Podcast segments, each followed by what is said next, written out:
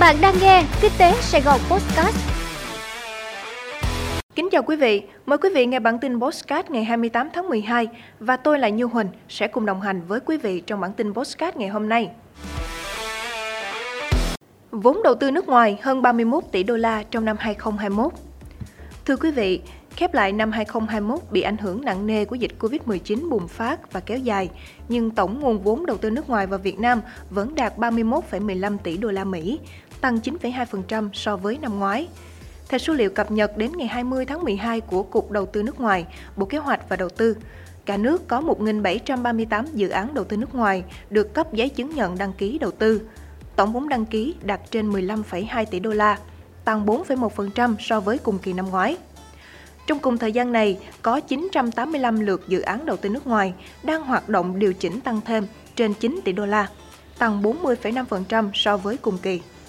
Ngoài ra, trong năm 2021, cả nước có 3.797 lượt góp vốn mua cổ phần của nhà đầu tư nước ngoài, với tổng giá trị vốn góp đạt gần 6,9 tỷ đô la, giảm 7,7% so với cùng kỳ năm ngoái. Vốn thực hiện của dự án đầu tư nước ngoài ước đạt 19,74 tỷ đô la, giảm nhẹ 1,2% so với cùng kỳ năm 2020. Tính chung, tổng vốn đăng ký cấp mới, điều chỉnh và góp vốn mua cổ phần, mua phần vốn góp của nhà đầu tư nước ngoài đạt 31,15 tỷ đô la, tăng 9,2% so với năm 2020. Giảm 30% phí sử dụng đường bộ đến hết tháng 6 năm 2022. Thưa quý vị, xe ô tô kinh doanh vận tải hành khách sẽ được giảm 30% phí sử dụng đường bộ từ ngày 1 tháng 1 năm 2022 tới 30 tháng 6 năm 2022. Bộ Tài chính vừa ban hành thông tư 120 trên 2021 quy định mức thu với 37 khoản phí, lệ phí nhằm hỗ trợ tháo gỡ khó khăn cho đối tượng chịu ảnh hưởng bởi dịch Covid-19. Trong đó, phí sử dụng đường bộ với ô tô kinh doanh vận tải của doanh nghiệp, hợp tác xã, hộ kinh doanh vận tải sẽ được giảm 30% so với mức quy định tại thông tư 70 trên 2021 của Bộ Tài chính. Còn xe tải, xe ô tô chuyên dụng và xe đầu kéo được giảm 10%. Với xe ô tô chuyển từ không kinh doanh vận tải sang kinh doanh vận tải trong thời gian thông tư có hiệu lực,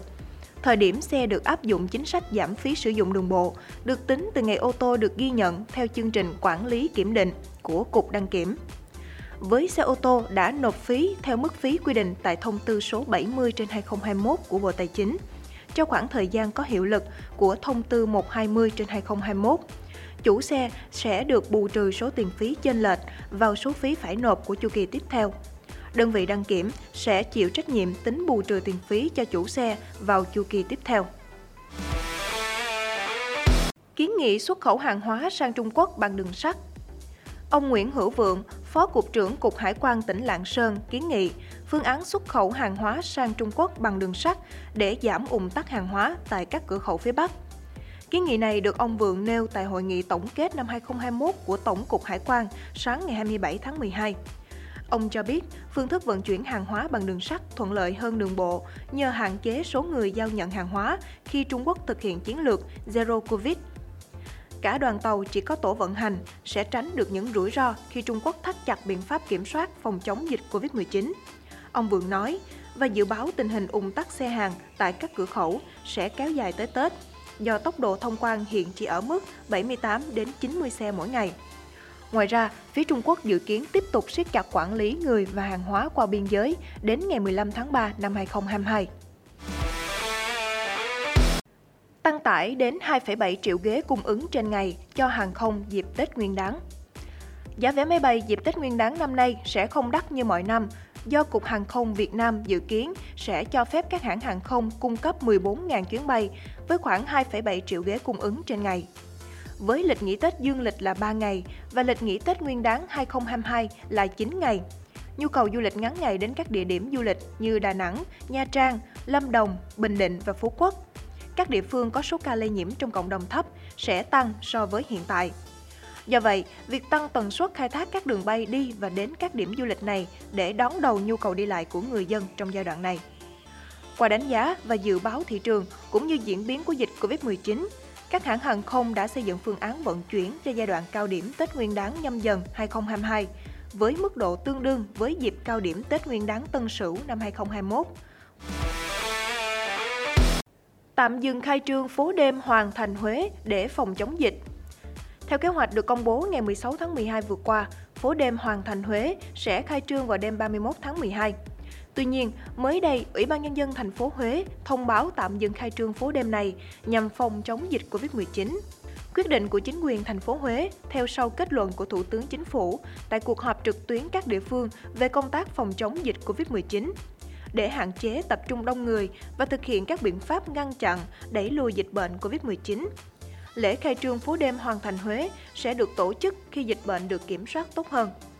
Theo đề án, khu phố đi bộ về đêm sẽ nằm ở hai tuyến đường 23 tháng 8 và đường Lê Huân vào tối thứ Sáu và thứ Bảy mỗi tuần từ 19 giờ đến 23 giờ đêm. Đề nghị khẩn trương xử lý nợ tại dự án cao tốc Trung Lương Mỹ Thuận. Công ty cổ phần BOT Trung Lương Mỹ Thuận vừa có văn bản đề nghị công ty cổ phần tập đoàn Đèo Cả ra soát và xử lý dứt điểm công nợ tại một gói thầu của dự án xây dựng đường cao tốc Trung Lương Mỹ Thuận. Văn bản yêu cầu công ty Đèo Cả khẩn trương ra soát số liệu, các biên bản làm việc trong các cuộc họp trước, chủ trì tổ chức làm việc với công ty trách nhiệm hữu hạn xây dựng và vận tải Nguyễn Vinh và công ty cổ phần đầu tư và xây dựng Tây An để đưa ra phương án xử lý dứt điểm công nợ 13,5 tỷ đồng giữa các bên liên quan.